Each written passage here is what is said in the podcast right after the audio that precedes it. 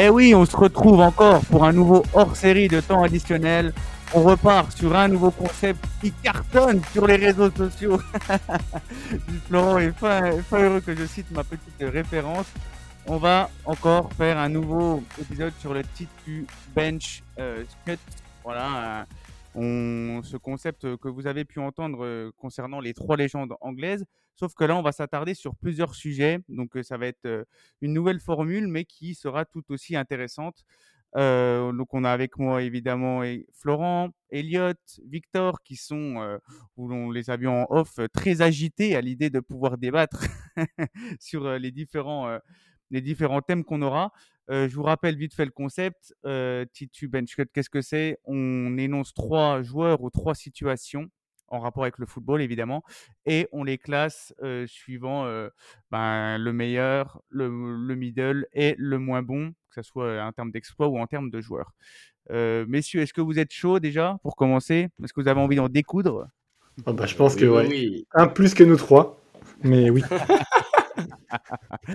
ah bah super, au top. On va commencer du coup ce débat sans transition avec euh, la jeunesse, la jeunesse qui, qui va euh, nous émerveiller durant les, années à venir. On a choisi trois joueurs qui sont des, voilà, des, prochains prospects pour le, football euh, des années 2020. et je vais vous demander, les gars, de classer ces trois joueurs qui, font déjà de très belles choses avec leurs équipes respectives. On a d'un côté le joueur du FC Barcelone, Pedri, face à Jude Bellingham, le fameux anglais du Real Madrid, et un autre qui brille du côté de la Bundesliga, Jamal Musiala. Voilà, donc Pedri, Bellingham, Musiala, les gars, je vous écoute. Qui est-ce que est-ce qu'on fait comme ouais, on va partir sur la personne qu'on starte, la personne qu'on titularise entre les trois. je vais vous demander votre avis. Vas-y, Elliot. Vas-y. S'il y en a un qui n'est pas d'accord avec ce que je dis, je ne quitte l'émission, je quitte le podcast en direct, je ne veux rien savoir. j'espère que vous m'entendez correctement, j'espère que... Et il a mis le micro devant sa bouche. J'espère qu'il nous... j'espère que tous les auditeurs qui nous écoutent seront du même avis que moi, parce que dans ces cas-là, je veux dire, euh, on regarde pas les mêmes matchs. Euh, mais le titulaire euh, est indubitablement Jude Bellingham, qui, je le rappelle, sera l'un des plus grands joueurs de tous les temps d'ici 20 ans. Donc en fait, euh, je veux dire, oh. euh, moi, j'ai pas besoin d'en dire plus. Euh, le début de saison au Real Madrid le prouve. regardez les matchs, regardez ce qu'il fait. allez au stade, regardez-le de vos propres yeux, ça aide aussi pour, pour comprendre à quel point il est tout bonnement historique déjà à son jeune âge. De faire ça à l'âge de 20 ans, tu as des types qui à 35 ans n'avaient pas fait le moindre, le moindre, le moindre petit exploit. Donc donc non, ouais, Jude Bellingham euh, que je titularise euh, sans aucun doute. On attend que Quentin nous paye les places justement pour aller voir Bellingham au Santiago Bernabéu, euh, parce que c'est vrai que l'ambiance en plus est, assez folle. c'est trois joueurs qui ont tous les trois 20 ans, hein, donc c'est assez intéressant de les comparer. toi, Victor, tu pencherais sur quel joueur? Après, je... Pedri est un 2002 et Bellingham et Musiala sont des 2003. Mais ils ont, ils ont le, même âge, mais enfin, c'est la même chose, hein, grosso modo. Euh, voilà, c'est ça. Euh, bien entendu que Bellingham est titulaire. Alors après, euh, attention, il y a quand même un joyau espagnol qui, moi, me semble, il y a deux ans, dépassait également toutes les attentes et euh, avait euh, devant lui un avenir plus plus que radieux, qui là avec les blessures et tout ça devient un peu compliqué et on l'a peut-être cramé un peu vite, mais attention, mais actuellement Bellingham c'est un robot, c'est c'est le c'est le footballeur moderne par excellence. Euh, moi, j'étais tombé très jeune amoureux de Paul Pogba parce que j'avais cette sensation de voir un adulte jouer contre des enfants. Et bah, Jude Bellingham me fait exactement la même sensation. Euh, et ça, c'est quand même vecteur d'énormément d'émotions, vecteur d'énormément de, euh, de talent. Et je pense que il a toute une voie qui est tracée devant lui, notamment parce qu'il est dans le, club du tout est possible, enfin, là où tout est possible, quoi. Il n'y a pas mieux, meilleur environnement pour lui qu'est le Real Madrid. Belle gueule, beau euh, beau footballeur, magnifique club, euh, pays espagnol, belle ville. Qu'est-ce que tu veux qu'est-ce que tu veux faire de mieux? Le fit est trop parfait, c'est lui qui dominera les les 10 15 prochaines années à son poste et on espère parce que je l'ai comparé à Paul Pogba, mais on espère qu'il aura un peu plus de réussite collective et individuelle. Ouais, c'est vrai qu'il c'est vrai qu'il a tout l'archétype du, du, joueur parfait pour, pour ce club de, de Real Madrid. Euh, toi, Flo, tu partages l'avis de, de nos, deux, nos deux amis, nos deux grands amis, ou tu auras un avis différent pour le stade? je suis soulagé, je partage leur avis. Et bah, je vais pas redire ce qui a été dit, mais je voulais juste dire que donc 2002-2003, Victor fait très bien de le rappeler. D'ailleurs, je dis à nos auditrices que c'est une date de naissance qui ne perturbe pas Victor pour euh, se faufiler dans leur lit. Donc euh, voilà, Victor aime beaucoup la jeunesse, on le sait très bien et euh, il faut le, il faut le dire. la, la vanne sonnait beaucoup mieux dans ma tête. On va passer au bench. J'en assiste wow. au plus grand de ma vie. Hein. Mm. Qui, qui, qui on cut entre Flo, Alan et Elliot On cut Flo, on cut Flo. ah non, l'intervention, l'intervention, Daniel Riolo, sort de ce corps, bon sang. Il est, il est chaud, il est chaud, Florent. euh, c'est intéressant aussi de voir euh, en fonction de leur sélection nationale, parce que pour moi, pour mesurer le potentiel d'un joueur, il faut qu'il soit brillant en sélection nationale. Et ces trois joueurs ont déjà pas mal d'apparitions malgré leur jeune âge. Et c'est Jude Bellingham qui a le plus de sélections avec 27 matchs euh, contre 25 pour Mouziala et 17 pour Pedri. Donc voilà, moi je suis comme vous, je commencerai avec Bellingham pour tous les arguments que vous avez énoncés. Et bah, du coup, les gars, on va pouvoir faire. Vas-y, Elliot, tu voulais réagir Je tiens à dire que notre présentateur a dit une énormité, de dire que le football de la sélection est prédominant de cette façon. Je sache que je te déteste encore plus, encore plus cher Alan. non, non, on s'en a rien à foutre de l'Angleterre et de l'Allemagne, c'est bon maintenant? Non, non, non. Moi, pour moi, oh, si tu veux te faire un nom, le terre. Si tu veux te faire un nom dans le football, il faut que tu aies un rayonnement international euh, avec ta sélection pour euh, entrer dans la légende, selon moi. Mais euh, si c'est pour vous, ça, si pour toi, ça n'a pas d'importance. C'est pour ça que tu as mis Lampard au-dessus d'autres dans un autre podcast, alors qu'il a gagné zéro trophée avec l'Angleterre, c'est ça? Bah, Les autres. Ses collègues non plus. Je pense pas que oui, ses collègues ont, ont pu remporter des trophées avec l'Angleterre. Dommage. Ouais. c'est vrai, je me suis trouvé. Mais Oui, oui.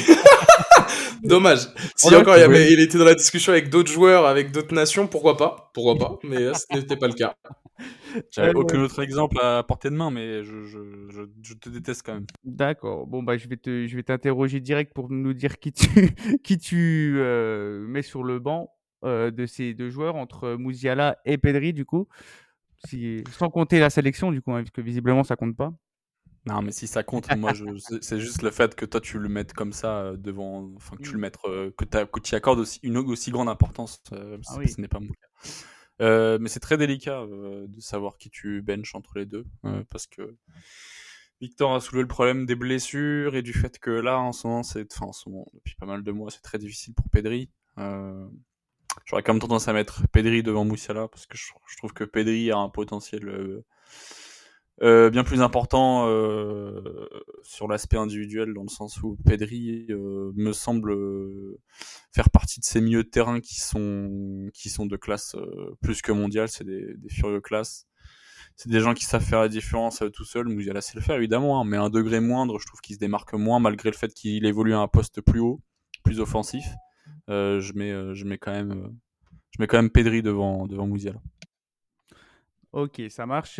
Et du coup, euh, les, bah, vous aussi, les gars, c'est la même chose ou euh, il y a quand même euh, une différence? Non, moi je mets Moussiala devant Pedri juste par rapport aux blessures en fait. J'ai l'impression que malheureusement l'année 2020 Pedri l'a un peu tué et qu'il n'arrivera pas à atteindre le prime auquel il était destiné à atteindre. En termes de potentiel pur, Pedri était pour moi bien au-dessus de Moussiala, mais les blessures et l'usure qu'il a eu aujourd'hui dans le milieu professionnel va un peu l'empêcher d'atteindre ce palier-là et c'est très dommage.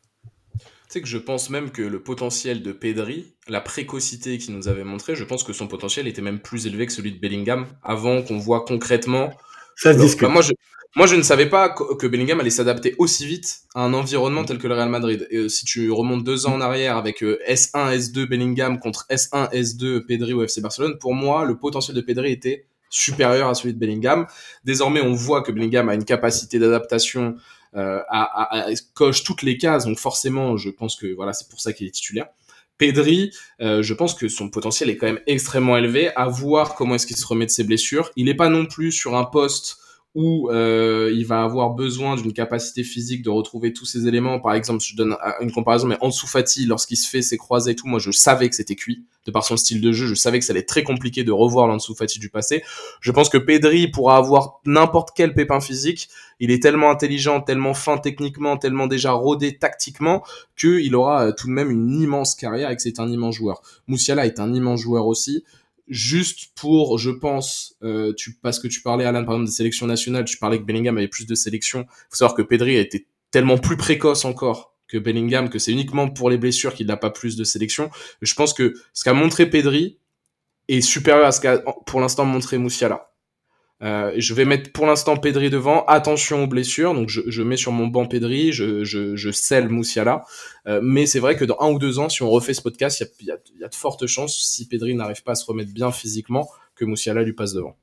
Ah ouais, ça sera intéressant justement d'écouter ce podcast euh, euh, dans les années à venir, vu que c'est des prochains, des prochains prospects voilà, qui, qui vont dominer le foot, euh, à n'en pas douter. Ok, bah du coup les gars, vu qu'on a plus ou moins vos, classements, on va pouvoir passer un poste, un nouveau, voilà, un nouveau classement, tout en sachant que cette fois-ci les gars, vous allez devoir les citer les trois d'un coup. Comme ça, ça sera plus facile pour, pour débattre. Et là, on va s'attarder à un spécial poste différent. ça va être très intéressant à trancher. on a d'une part Sergio Ramos, Andrea Pirlo et Thierry Henry. Donc là, sacré casse-tête. Euh, Vas-y Elliot, si tu veux te lancer, on t'écoute. Euh, en fait, j'ai pas énormément d'arguments. C'est délicat parce qu'ils boxent tous finalement dans la même catégorie. Je pense que dans l'histoire, on les met tous pas très loin l'un de l'autre. Néanmoins, ce qui me fait dire que je mets Sergio Ramos devant les deux autres et possiblement, j'ai encore du mal à faire mon choix, mais possiblement Thierry Henry devant Andrea Pirlo. Euh, c'est en grande partie parce que Sergio Ramos fait partie des plus grands joueurs de son poste. Contrairement à Thierry Henry, Thierry Henry, il est, euh, si on compte vraiment tous les numéros 9, il est pas top 10. Et Dieu sait que, enfin, il, il, boxe, il boxe pas loin du top 10, mais j'en mets quand même. Il est premier tiers. Il est premier tiers, mais il y a du monde devant lui. Mais voilà, mais je vais vraiment dans l'histoire du football, c'est-à-dire depuis euh, depuis l'après-guerre, quoi, depuis euh, depuis 1955, quoi. Euh, et Andrea Pirlo, c'est pareil, il est, il est pas parmi les plus grands, grands, grands. Alors que Sergio Ramos, je pense qu'il est dans le top 5. Et je sais que je sais que Victor le met au-dessus, mais euh, là n'est pas le débat. En tout cas, moi, c'est ça qui fait la différence. C'est que Sergio Ramos euh, a révolutionné son poste d'une manière ou d'une autre et euh, est le plus grand défenseur central. On parle vraiment que des défenseurs centraux. Défenseur central du 21e siècle. Et, et il est. il est, il est sûrement top 5 de l'histoire. Même si, moi, encore une fois, ces dernières années, là, ces dernières saisons, je trouve que ça entache un petit peu sa postérité. Mais, mais voilà, mon argument principal après, en termes de football, ça se discute, mais ça joue à rien, mais je mets, je mets Sergio Ramos devant les deux autres. Ok, ça marche. Bah, toi, Victor, tu partages l'avis d'Eliott qui serait non mais c'est c'est incroyable non mais c'est incroyable bien entendu j'ai exactement le même oh. classement qu'Eliott euh, Sergio Ramos est évidemment titulaire. Thierry Henry, je le mets sur le banc et je cut euh, ou je vends plutôt Andrea Pirlo. Alors moi, je trouvais, c'est, je trouve ce sujet archi passionnant. Euh, presque là, je suis en train de regretter qu'on le fasse en mode un peu chill. J'aurais presque préféré qu'on puisse en débattre parce que ça, ça relève de plein de choses en fait. Il y a, y a, plein de types d'arguments qui peuvent être mis en avant parce que c'est des postes différents. C'est une, une génération. Enfin, ils sont à peu près tous de la même génération. Euh, Sergio Ramos, c'est un peu plus jeune, on va dire, que les deux autres. Euh, mais, mais c'est vraiment passionnant parce qu'il y a plein de choses à mettre en comparaison. Ça, ça, ça évoque beaucoup de ta philosophie du foot ou autre. Moi, je suis très sensible au côté défensif au niveau du football. Euh, c'est pour ça aussi que Sergio Ramos, pour moi, me parle plus. Je suis d'accord avec Elliot en disant que en même temps, il faut aussi comparer en fonction des postes. Et Sergio Ramos, lui, dans la discussion des meilleurs joueurs de tous les temps à son poste, là où Thierry Henry est dans le premier tiers, là où Andrea Pirlo est en entrée de premier tiers, je pense, peut-être deuxième tiers, euh, des meilleurs joueurs de tous les temps à son poste. Donc c'est ça qui va faire un peu des, des différences. Il y a bien sûr le palmarès, euh, ce sont trois joueurs au palmarès démentiel, tout simplement vraiment démentiel. Ils ont tous tout gagné euh, dans, le, dans leur carrière. Euh, ils ont une longévité incroyable. Ce sont des références à tout bout de champ, sportifs, extra-sportifs, euh, capitaine, pas capitaine. Euh, voilà, ce sont, ce sont des monstres absolus du foot du 21e siècle. Et donc, je trouve ce, ce, ce, truc, je, je, regrette presque là de le faire comme ça aussi rapidement parce que je trouve ça super, super intéressant. Mais oui, Sergio Ramos, Titu, Bench, Thierry Henry et euh, je vends Andrea Pirlo. Moi, je pense qu'on aura l'occasion de, de, faire euh, sur ce, cette même base d'autres joueurs hein, dans, un, dans, des prochains podcasts, parce que c'est vrai que l'idée est super intéressante. Euh, tu sais que si tu fais un classement, excuse-moi Alan, mais si tu, imaginons, on s'amuse à faire un top 100 des plus grands joueurs de tous les temps, je pense sincèrement que ces trois joueurs-là se tiennent peut-être dans la même dizaine. Mmh. Je sais pas si vous voyez ce que je veux dire, mais je, je, ne les mettrai pas en fait à des années-lumière les uns des autres. Je mettrai un Andrea Pirlo, je pense quand même un cran en dessous. Voilà, peut-être une dizaine en dessous. Mais le Thierry Henry Ramos, je sais pas pourquoi dans ma tête, il y a un truc qui me fait dire qu'ils sont pas si loin.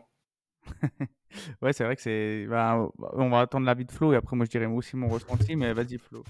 Non, mais heureusement qu'on le fait pas en long format parce qu'on serait fait chier, je suis d'accord avec vous, tout simplement. Euh, et. Euh, mais honnêtement, et puis par contre, je suis pas d'accord avec toi, Victor. Si on fait un classement du top 100 des meilleurs joueurs, pour moi, Ramos est beaucoup plus haut que Henry et Pirlo parce que, euh, comme on l'a déjà dit, Ramos a marqué l'histoire de son poste, ce qui n'est pas le cas de Henry ou de Pirlo. Donc, euh, je le mettrais quand même un peu plus haut que, tu vois, je, je mettrais un Ramos, non, ouais, je mettrais quand même un Ramos plus haut, tu vois, que, que Henry ou, Pirlo.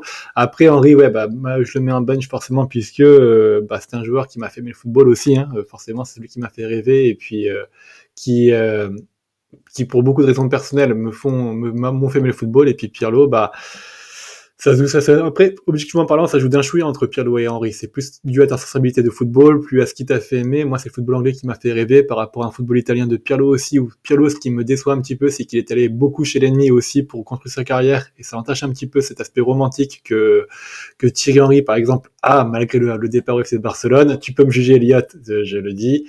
Mais voilà. Donc, dans tous les cas, on reste dans le même, dans le même, dans le même classement. Alors après, pas pour les mêmes raisons, mais voilà. Ok, bah super les gars. Moi, je vais peut-être me faire des ennemis. Déjà que Elliot, je suis déjà son ennemi. je vais peut-être m'en faire d'autres. Mais moi, je mettrais Pirlo premier parce que Pirlo, il a, il a sa Coupe du Monde 2006, elle est all-time, contrairement à Henri et Ramos, elle est beaucoup plus aboutie, selon moi. Euh, il a, il a le palmarès. Euh, on a, tu l'as dit, Victor, ils ont des palmarès assez similaires, c'est vrai.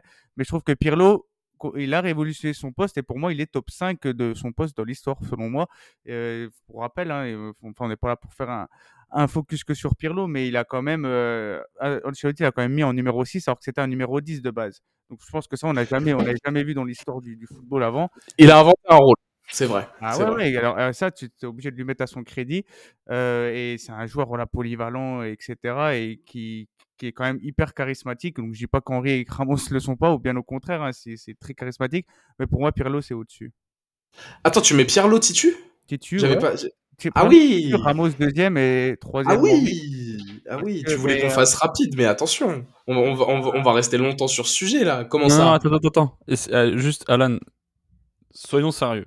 Hmm. Si t'es pas supporter milanais, Qu'est-ce se passe-t-il? Non, mais vraiment, c'est pas du tout pour te piéger, mais tu veux que je te réponde parce qu'il est milanais. non, non, du tout, parce qu'il a joué quand même à la Juventus et que c'est pas un club que je porte dans mon cœur, d'une part, mais c'est le seul joueur qui a réussi à être le leader dans trois schémas de jeu différents. Le 4-1-2-3-1 de, de, Ancelotti, le 4-2-3-1 de Lippi avec l'Italie, le 3-5-2 alors qu'il a un âge avancé de Antonio Conte à la Juventus.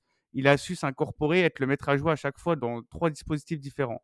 Est-ce que les autres joueurs, tu peux leur demander ça? Bon, c'est pas pareil, tu me diras. Mais pour moi, c'est quand même assez hallucinant et c'est pas parce qu'il était milanais. non, mais c'est bien. C'est bien. 15 ans au Real. Hein. Oui, mais non, mais, mais c'est bien qu'Alan remette les, de, les lettres de noblesse sur Pierre aussi, parce qu'on l'a dit assez froidement tous les trois qu'on le cutait. c'est bien que tu rappelles que c'était pas non plus un peintre et que c'est un joueur incroyable. Maintenant, c'est normal qu'il s'adapte à différents systèmes étant son poste. C'est un milieu de terrain. Et alors, par contre, c'est une vraie force et c'est un vrai gage de qualité. Hein, et, c'est pour ça, c'est un des meilleurs. Il est top euh, top tiers des meilleurs milieux de son de son époque et peut-être même euh, top euh, entre, comme je l'ai dit, top 2 ou entrée top 1 tiers de tous les temps en termes de milieu de terrain. Mais mais mais oui, c'est compliqué de comparer ça à Ramos parce que Ramos, il a quand même lui aussi évolué à deux postes. Il était dans la discussion des meilleurs latérales droits à un moment. Il a été il a été plus que dans la discussion des meilleurs centraux du monde. Thierry Henry a été euh, un, un avant-centre incroyable alors qu'il était de base aussi un ailier gauche, donc ça reste aussi des joueurs qui ont été vachement polyvalents euh, des deux côtés. Alors ils n'ont pas eu la même capacité d'adaptation euh, d'Andrea Pirlo, en même temps parce qu'Andrea Pirlo a, connu tellement de tacticiens variés, a connu tellement de, a connu tellement d'époques, presque en fait l'évolution du football italien était tellement passionnante à cette époque-là de passer un peu de tout, de tout à rien. donc non non il y a, tu, tu sais bien que tu remettes les lettres de noblesse sur Pirlo, mais attention attention, on n'est pas d'accord avec toi. Mais tranquille. bah, c'est le but, hein, qu'on soit tous pas, d'accord. Donc, c'est ça qui fait la richesse de ce podcast. On espère que vous passez un très bon moment et on va pouvoir passer, euh, à moins qu'il y ait le tweet, vous voulez juste rajouter quelque chose, hein, j'ai Oui, excuse, excuse-moi, Alan. Mm. Je trouve ça assez, euh, comment dire, euh, j'arrive pas à trouver l'adjectif, mais je trouve ça assez étonnant. Genre, j'aurais pas cru forcément ça venant de toi, que tu mettes cet aspect-là particulièrement en avant et surtout que ce soit si décisif, tu vois, pour toi, si important, si, je dire, euh, si, si clutch. Je veux dire, euh, non, voilà, je trouve ça surprenant. ça va être le cas d'autres personnes, hein, d'ailleurs, hein, pas de souci. J'espère qu'on aura l'occasion d'en faire un, un, gros sujet, hein, parce que c'est vrai que c'est hyper passionnant, euh, surtout quand, voilà, quand c'est des joueurs qui, qui, ont fini leur carrière. là, on va passer cette fois-ci à, un autre, une autre thématique qui est vraiment assez édifiante, c'est la spéciale humiliation. Donc les gars, va falloir trancher entre La remontada du Barça PSG 7-1, très emblématique avec les cris de Stéphane Guy qui résonnent encore dans, ma tête. Le Bayern Barça, le 8-2 en Ligue des Champions, on s'en souvient tous. Et le 7-1 Allemagne vs Brésil de la Coupe du Monde 2014. Euh, vas-y Florence, tu veux commencer? Qu'est-ce que tu fais de ces Alors, le premier pour moi, ça serait Allemagne-Brésil. Que je, que je garde puisque c'est pour moi la première grosse humiliation que j'ai vue. Euh, alors oui, Bon, on va discuter. Bah, c'est très bien. Tu vois, Victor disait en privé, c'est le plus léger, on va passer pas beaucoup de temps dessus. Et bah, du coup, on va passer beaucoup de temps dessus, c'est pas grave. Euh, Allemagne, Brésil, donc du coup, est pour moi quelque chose. C'est la première grosse simulation, moi, que j'ai vue, on va dire, euh, dans l'ordre chronologique, à domicile sur une Coupe du Monde. Alors, on l'a senti venir. C'est vrai que il n'y avait pas trop de surprises avant ce match-là. On savait dans tous les cas qu'Allemagne allait gagner assez largement, mais je pensais pas que l'Allemagne allait à ce point rouler sur le Brésil, qu'il allait être à ce point décontenancé. Et en termes d'impact, on va dire, des images que ça a créé, les mêmes que ça a créé avec les gosses brésiliens qui chillaient dans le stade et qui étaient repris, euh, bah, quasiment repris tous les jours sur, euh, sur Twitter, et que je pourrais reprendre d'ailleurs aujourd'hui en voyant la tête de Victor sur mon argumentaire. Mais euh, c'est quelque chose qui a quand même beaucoup impacté, je trouve, le, football national.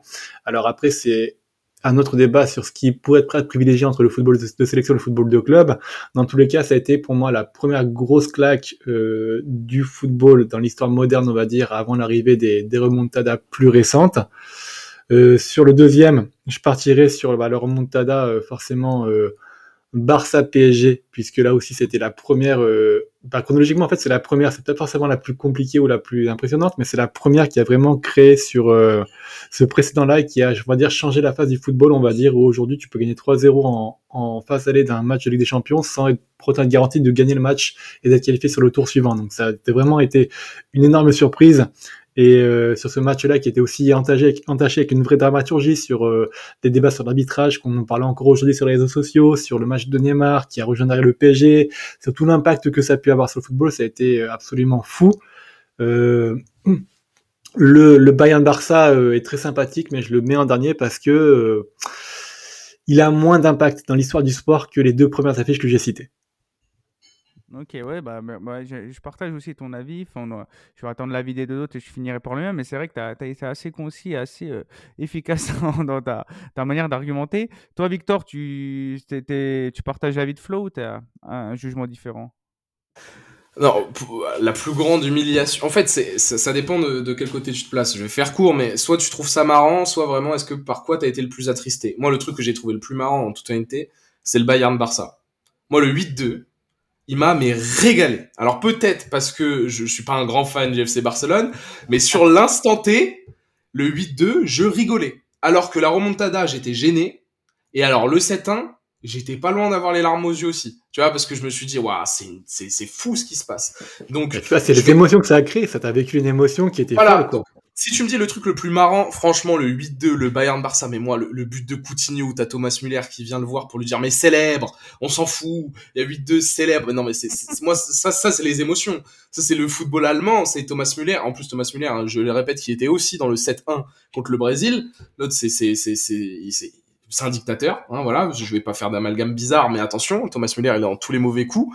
Euh, donc c'est non, mais alors si je fais le classement en termes d'humiliation, pour moi le 7-1, euh, Allemagne-Brésil, c'est numéro un, c'est mon, c'est mon titu entre, entre, guillemets, parce que euh, je répète que le Brésil, le, le, lendemain de cette défaite, il y a une crise sociale qui se déclenche, parce que la Coupe du Monde a mis en pause en fait une crise sociale au Brésil en 2014, parce que tout le monde voulait voir son pays gagner. Le truc, ils prennent 7-1 demi-finale de Coupe du Monde à leur Coupe du Monde. Tout le lendemain, les rues étaient en feu c'était n'importe quoi. Donc pour moi, l'impact que ça a, quand ça dépasse le cadre du foot, ça c'est une réelle humiliation. Et comme Flo, en deux, je mets également la remontada euh, PSG Barça, enfin Barça. Euh, oui, Barça PSG, simplement parce que ça a ouvert en fait une, une, une nouvelle dimension euh, dans le football. Ça a redistribué les cartes mentales, les cartes tactiques sur plein d'aspects. Euh, il y a eu bien sûr l'impact de l'arbitrage, tu l'as dit Flo. Hein mais voilà, moi pour moi ça c'est c'est c'est pas une humiliation à proprement parler en fait parce que ça dépasse aussi le cadre un peu du foot, c'est c'est c'est c'est un épiphénomène fantastique et euh, et, et je cut euh, donc euh, le, le 8-2 Bayern Bayern Barça mais si on le prend dans le sens de l'humour, 1 Bayern Barça, 2 PSG Barça, 3 Brésil Allemagne. Voilà, je me suis permis une petite digression. les chers auditeurs, n'hésitez pas non plus à revisionner aussi ces, matchs-là si vous avez du, temps. Euh, voilà, c'est franchement des, émotions assez incroyables. toi aussi, Elliot, tu, partages l'avis la de nos, compères ou, ça change? Non, je, partage aussi le classement et je pense que c'est le cas, à mon avis, d'une très très très grande majorité de fans de foot. Pour, je pense, deux raisons principales. C'est que c'est une demi-finale de Coupe du Monde. Et je mets ma main à couper qu'on verra plus jamais ça. je serai mort en 2200, mais en 2200, il y aura de nouveau jamais ça. Alors que des 6-1, on, on, en a revu, enfin des remontadas en, Ligue des Champions, on en a revu. Et d'ailleurs, pour votre culture, les gars, enfin quand je dis les gars, c'est même les, les, auditeurs, je vous invite tous à, à chercher un peu l'origine du sens de la remontada, mais voilà, pour ceux qui ne le savent pas, ça vient du, du grand Real Madrid qui n'a rien gagné sur la scène européenne dans les années 80 et 90, mais qui s'amusait quand même à remettre des remontadas en C3. Voilà. Mm. Et il y en a eu d'autres dans l'histoire de la Ligue des Champions, de la C1, des remontadas, mais qui ont moins marqué leur euh, l'empreinte leur, du football, enfin l'empreinte du football, parce que de leur empreinte le football, je vais y arriver, parce que parce que c'était moins moins flamboyant, mais euh, mais donc il y a cet, il y a cet aspect-là, et puis ouais, dans la postérité en fait. Euh, c'est ce 7-1, c'est fou. Il y a le fait que, tu en as un petit peu parlé, euh, Victor, mais il y a le fait que c'est une Coupe du Monde à domicile et que le, but était de d'effacer la l'humiliation de 1950 avec la défaite euh, à, domicile en finale face à l'Uruguay le 2-1 alors que le Brésil menait 1-0 à l'époque. Et, euh, et, donc du coup c'était si je calcule bien 64 ans après et en fait il, arrive une chose enfin un événement encore pire une défaite comme celle-ci. Donc, euh, non, je pense que dans l'histoire du football, je veux dire, euh, limite, ce sera au-delà d'une humiliation, d'une remontada, ce sera peut-être l'un des matchs les plus marquants de l'histoire du football. Et ce encore pour des peut-être des centaines d'années. Je ne sais pas jusqu'à quand on fera du foot, les gars, mais euh, bonne chance pour les pour, pour les, les, futurs nés sur cette terre parce que c'est assez dingue de faire pire. Et et dernière chose, quand tu quand es devant le match, en fait, même encore maintenant, t'es gêné. Ou enfin, en fait, il, il t'arrive forcément un truc. Limite, on le regarde, on a l'impression que c'est en direct. On le vit comme si c'était en direct, tellement en fait c'est frappant. Tu te dis, tu regardes le match, tu te dis, bah, remarque, c'est un peu comme la remontada Barça PSG. Je l'avais déjà regardé après, après coup, plusieurs années après, et je rigolais en fait. Je me suis dit, mais non, c'est un film en fait.